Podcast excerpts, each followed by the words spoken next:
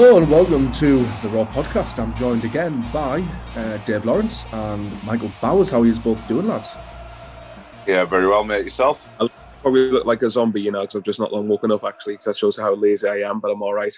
Well, me either, to be fair, me either, and I'm I'm very well, Dave. Thank you very much. Um, we haven't actually recorded a, a podcast since the Portsmouth defeat. There's a lot happened in the in the Sunderland world since then, but we'll just touch on that very briefly. I mean, Michael, a 4 0 defeat, conditions were appalling.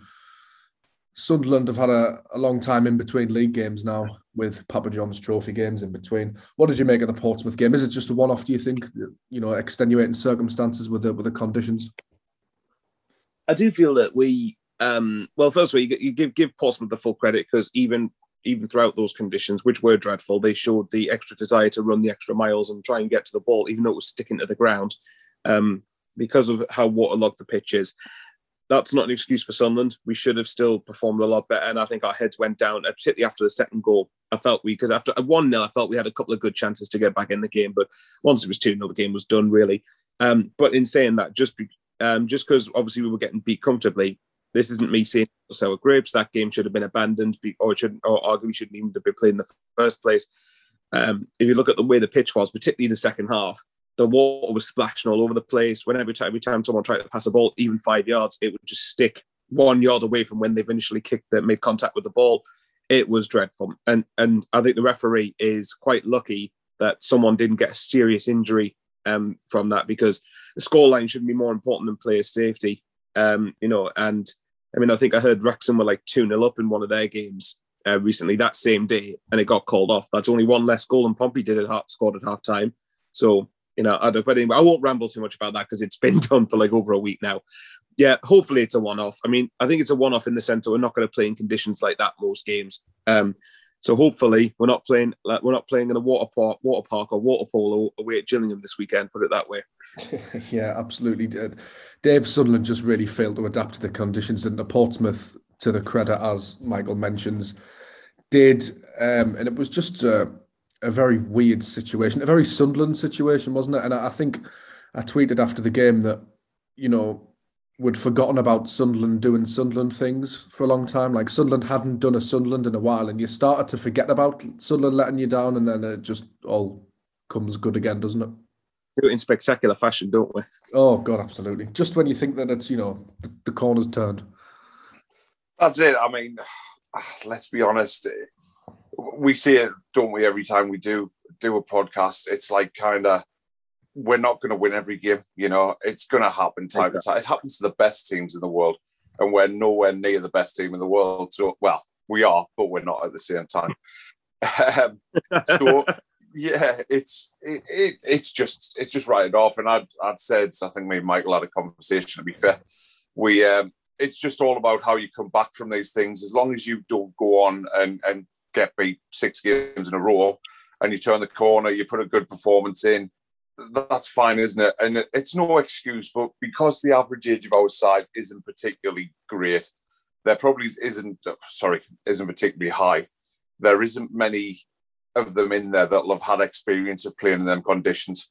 Possibly Corey Evans, do you know what I mean? And he's one man, he's not 11. So Ross Stewart might have. I mean, he's from, he's played up north, so oh, that probably happens every week. Fair mind. but um, yeah, it's one off.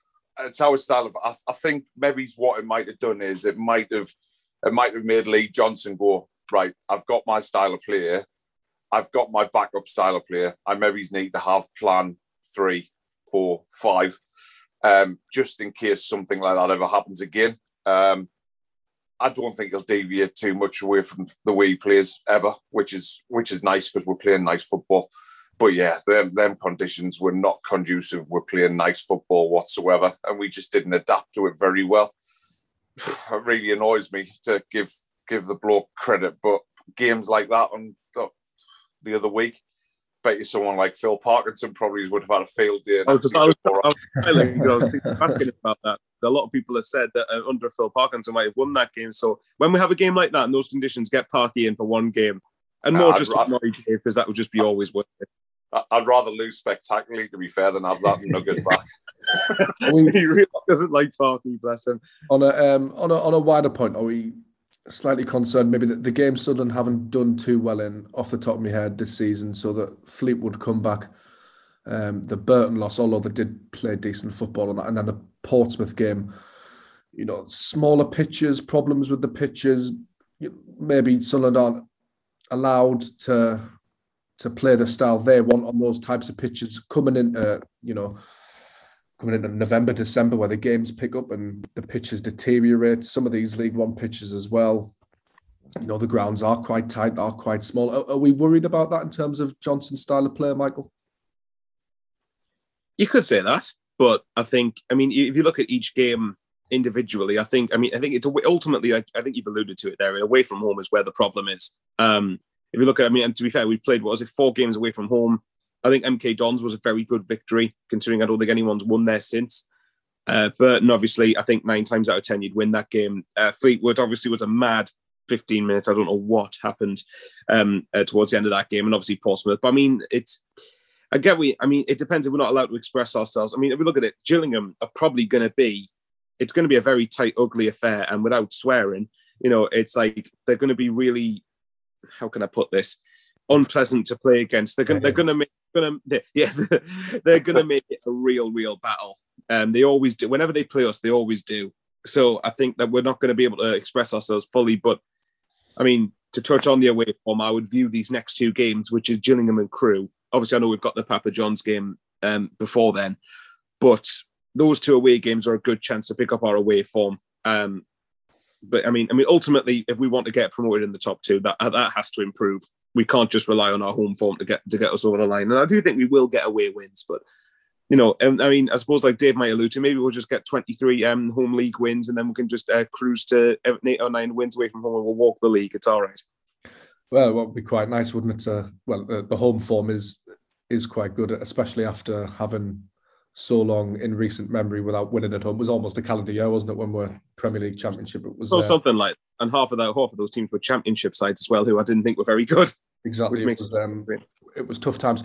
There was a Papa John's Trophy game against Lincoln away. Um, much changed. Sunderland side one two one. We also face Manchester United under 21s in the same competition tomorrow. We're recording this on Tuesday. Just generally, Dave, how are you? How are you? how are you seeing the Papa John's Trophy this year? I know we're defending it, but we won at Wembley without fans last year. Are you, are you liking how Lee Johnson's using it at the moment, given you know players who who need a few few minutes like Denver Hume? He's also using it to blood some youngsters. Oliver Young has played recently, and um, judging by the under 23s game the other day, there was a lot of them missed out against Leeds, so they look like they're going to play against uh, Manchester United. What what do you make of the Papa John's Trophy so far this season? Yeah, I mean obviously, like you say, much changed team, but it was still Johnson still had to get a reaction. I think from the Saturday to a lot lesser extent than if it was a league game, but he got a reaction. To be fair, and uh, I didn't I didn't watch the game, but from what I read, yeah, we, we played well. And Lincoln, for as much as they they had a few changes, he did put out a strong team. We always know Appleton gets a good team out. He always gets them well drilled. Always play half decent football. So I think to win that game and quite comfortably, really, they scored in the last couple of minutes. I think to, to make it two one. I don't think we're ever in trouble. Yeah, quite nice. Um, it's the way forward, isn't it? That, you know, it's kind of we have got a decent squad. We have got two people for every position as a general rule. You know, yeah, they need to run out. It gives the kids some better quality opposition. Although I know you uh, I know you tweeted about the Leeds Leeds game the other day, um, and by all accounts, they had a few decent players in as well. So yeah, it, it's good. It, would be nice, and let's be honest, it's the same with everything. It's the same as how the big boys treat like the League Cup and stuff, isn't it? They'll they'll have no doubt if they get to a semi final. I'd imagine you'll probably find another three player, another three first team players in there, uh, just to try and get us over the line. Because uh, I don't think anyone anyone would complain or a trip to Wembley, Wembley, or if it was uh, if it was up for grabs. To the sight of the place. Ah, well, yeah, but still, if, if the fans are allowed there, we might as well let some frustrations out and have a bit of a laugh in Trafalgar Square or something like we. I'm not sure my um, my body bank balance or voice box can take another weekend in London for, for a Sunderland game. To be honest, uh, Michael Dan Neil captained the side against Lincoln, scored an absolutely tremendous goal. I've said it before on this podcast, but for me, his emergence as a Sunderland first team player this season is, is probably my favourite story of the season, Sunderland wise. Probably in terms of you know giving me Sunderland roots the whole of football at the moment. I just I think it's marvelous he's he's doing really well, isn't he? And he's showing the, the maturity. I mean, how, how old is he? Is he 18 years old or something? He's just sure, 19, I think. The 19. Oh, there you go. So he's not even uh, he's not even reached 20 yet, and he's already showing the maturity there. I mean, obviously there are going to be dips that he has, but I think just I mean the goal he scored at Lincoln, great. Um, and I think was he given? Am I right in thinking he was given the captain's armband? Yeah, the Lincoln captain decide. Yeah, yeah. that, that that'll mean a lot to him personally. Um, and obviously in the games that I have watched of him, he's been really, really good. I think technically very good. Um, links play up well, gets forwards, got the tenacity going forward. Um, obviously score screamers, so you know that helps from time to time. and one of the things I will that I do think is that especially if he can, if we can, the longer we continue in the Papa Johns, the more opportunities he'll get as captain, and it's good experience for him to to get. So he could be a future leader there for all we know. Um, it'll be a good experience for him to sort of assume the responsibility of all the other people playing, and also it'll be good for the team as a whole. The longer we go on in this competition, if this this if, if we're going to stick with this sort of setup and this lineup, then it'll be good for them to get first team minutes, even if we don't end up winning the competition. It'll be good for them to think, right, okay, then we have a little bit of experience, a taste of men's football as opposed to development football, and then it might, and then with some of them like Stephen Wearne, for instance, I think that's how you pronounce his name. So you know, I've probably got that wrong. But you know, the next the next stage is to go out on loan for him um, after this competition if it feels so. It could be a good springboard for the next stages of everybody's career. But to get back to the original point, Dan Neil, yeah, I mean, it'd be so fitting if he lifts the Sky Bet League One trophy at the end of the season. And I know in itself that sounds quite tin pot, but yeah, this is where we are. No, that's true. It would be uh, it would be lovely to see. Let's hope it happens uh, Manchester United then tomorrow they're under 21s at the Stadium of Light in the Papa John's Trophy. I think a win will see Sunderland through the group stages, so there's a bit on the fixture and there's um there's some interest as well because I don't know if you're aware of this, Dave, but um, former Sunderland man Paul McShane is now um, a player coach because you're allowed one um, sort of overage player when you're playing under 23s football. So he might return to the Stadium of Light, uh, which is a, a funny one, isn't it? Yeah, definitely. Um, well, I can't believe he's still playing. Well, yeah, coaching, I know, but still, I mean, he's refraining. He, he, he, just he must have been around for years, and and pretty much the closest look-alike to Shaggy out of Scooby Doo you're ever likely to see. By the way, um, what an but, analogy. Yeah, I also believe it'll probably see the return of Joe Hugill as well. Will it? Yeah, it will. Well, most likely. Um, yeah, and we, we all know we all know that narrative. We all know what happened. Let's be honest. I've, I've seen the kid play a couple of times. To be fair, I've watched I've watched uh, the under twenty ones United's, and he's a good footballer. You know, he, he probably it's, it's a, yeah, it's it's a past era. It's kind of you know I think we've let him go too cheap. I think he will. I think he's been in and around Solskjaer's plans kind of pre-season um, and close season for the last 18 months, really. Um, so that shows you what they think of him. Um, so yeah, it'll be interesting. Two two ends of the spectrum: Paul McShane and Joe Hugill. One uh, in the twilight years, to say the very least, and, and one just starting out, I guess. Yeah, thirty-five-year-old Paul McShane is. Uh, didn't didn't think I'd ever see Manchester United again. Oh, brilliant! Michael, you go to the game tomorrow, and, and what are you expecting from it? Uh, I'm at work for the game. I'm a part-time fan of this competition. I'm pretty much non-existent for it, actually, to be honest. But um, I think, I think for this game, I think if I'm right, we draw and win on penalties. I believe we're through because this is my United's third game in this group stage. I think, and then yeah, right. Lincoln have played three games, and the only game team we have left to play is Bradford, who can't catch. Who, if we get any result tomorrow, can't catch us. So um, it is. Uh, yeah, I'd, I'd say we'd probably win maybe three-one, something along those lines. I think that Sunderland, I think, will have confidence on the fact that we had a fairly young side away at Lincoln, and I would imagine that Lincoln's first team is going to be a bit tougher in physicality than what Man United's under 21s is going to be. Even though Man United under 21s will have some good players like Joe Hugill, as you just mentioned, but I, would fan at home you would fancy us in this competition. And as you said, if we win, either win on penalties or win on normal time, then we're pretty much through, aren't we? So yeah, three one Sunderland. Yeah, definitely. It was uh, it was interesting as well. The under 23s game um, on Sunday saw the return of Xhemajli, who is pretty much the forgotten man at Sunderland. He signed from a Swiss side. He then got injured on international duty playing for Kosovo. I, I don't think he played more than one game for Sunderland. You know, it might might have been two or three. I, I can't quite remember. But he's coming back, and I suppose Dave, it's like the old cliche. It could be like a new signing, central defender. Yeah, definitely. I, th- I, think he was. I think he was signed as kind of that ball carrying centre half, wasn't he? Kind of someone who can play a little bit. Um, kind of the the broadening of the uh, the start of the broadening of the the whole scouting network. So yeah, I mean, deserves a deserves a chance to a degree, doesn't he? It's uh, having an injury for so long when you've just moved to a new country and kind of just setting out on a on a career. It, it must have been hard for him. So yeah, and uh, I think he's almost amongst fans become a little bit of a cult hero without actually playing football, which is uh, which is quite nice to see. It shows you shows you what Sunderland fans are all about, really taking taking people like that. Who knows? He might be the next uh, Nugsy Nosworthy. Do you know what? I think he has potential to sort of be in that ilk in terms of a cult hero. You know, not Nosworthy's his, his own man and all of that sort of stuff. It was his birthday the other day, actually. But um, yeah, it, uh, Xhemajli picked the ball up against Leeds. He only played 45 minutes. I was I was covering the game for the Sunderland Echo. You can catch the match report on there and the play ratings if you like.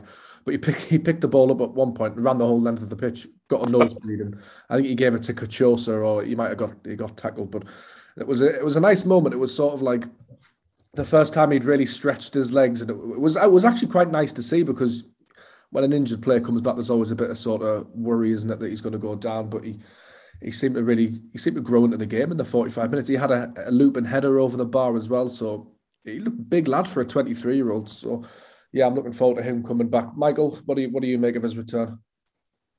I think put this way, I think Lee Johnson's going to love him. If he's a ball playing centre half and we love to try and get the ball out from the back, which is what we tend to try and do anyway, then I think he's going to suit it to a T. Um, obviously, you can't get more unlucky with that. I think the injury was something along the lines of eight, nine months or whatever it was. And obviously, it's pretty much been a year since it's happened um, and he's only just starting to come back now. So yeah, I mean, he's someone that I'm quite keen to see. Um, we we signed him when we signed him. I think there was quite a lot, quite a bit of hype around him actually. Mm. So interesting to see whether he can match up to that. I always wonder now because we've got Alves, we've got Doyle, Flanagan, Bailey Wright, and Xhemajli coming back. I wonder if that means Bailey Wright might be off in January. But obviously that's down the line. We don't know until what's happening with that. But I'll be. But I mean, obviously, the more players we have for each position, the better. There might be some games where we might switch to a back three depending on what game we're playing and who we're playing and adapting our tactics. So if we do that, then the more centre backs we have, the better. Especially with the about the, the amount of fixtures we're going to have yeah. every few days for the foreseeable future. It's more than welcome. I think it's interesting as well because Tom Flanagan's tended to be that left-sided centre back from memory over the over the course of the season, mm. and you, Xhemajli played as a left-sided centre back against Leeds. I don't, I can't quite remember if that's his preferred side or whether he's left-footed or right-footed, but I couldn't tell. So that it's good to have that sort of option and cover coming back. Uh, Sunderland do travel um, a long way to Kent to face Gillingham on Saturday. Steve Evans side. Um, you know, we've by that time we'll have played in the Papa John's Trophy twice, but no league game. As you say, Michael, Sunderland have bounced back, but it's you know it, will have been two weeks between league games. Do you think that's significant?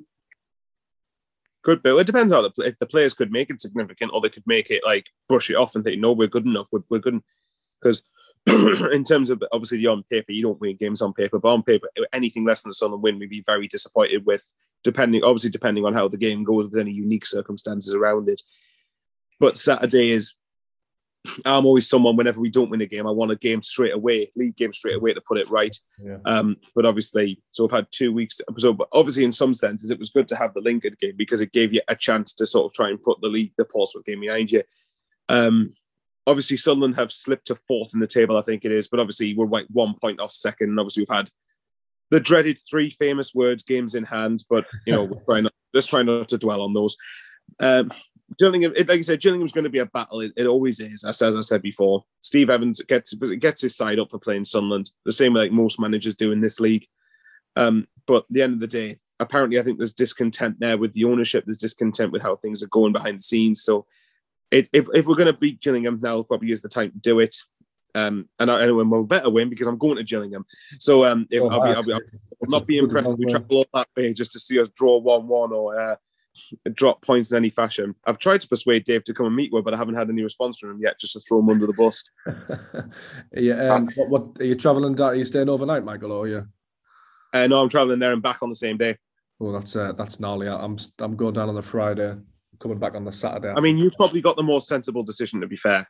yeah, yeah, this is true. This is true. Dave, how are you seeing the game against Gillingham? Yeah, I, th- I think he'll have us up for it. I, th- I think you hope in games like that. I mean, I almost going back to what you both said earlier about away games and kind of tighter pitches. It's probably almost worth, and hopefully Johnson's not too stubborn in his approach. But I, I think it's almost worth forfeiting for the first half, the first hour, maybe forfeiting like the number ten role Mm. and going four five one without the ball and, and four three three with it. Um, just get that extra man in there, try and win the midfield battle, earn the right to play, and then then kick on from there. Um, so yeah, I mean that'd probably be. But if you've got an Evans in there, if you've got an O'Nien in there, there's two of them doing some ratting, and then you could probably have your your third man in midfield a little bit more luxurious, but it just make the pitch a little bit tighter for us as well, and stop them playing through us a little bit. Um, so yeah, that's maybe something to, to bear in mind. But yeah, you, you'd hope in games like that if, if you if you see through the first twenty minutes, first half, and kind of earn the right to play, uh, you would like to think we have a little bit extra quality that should see us over the line.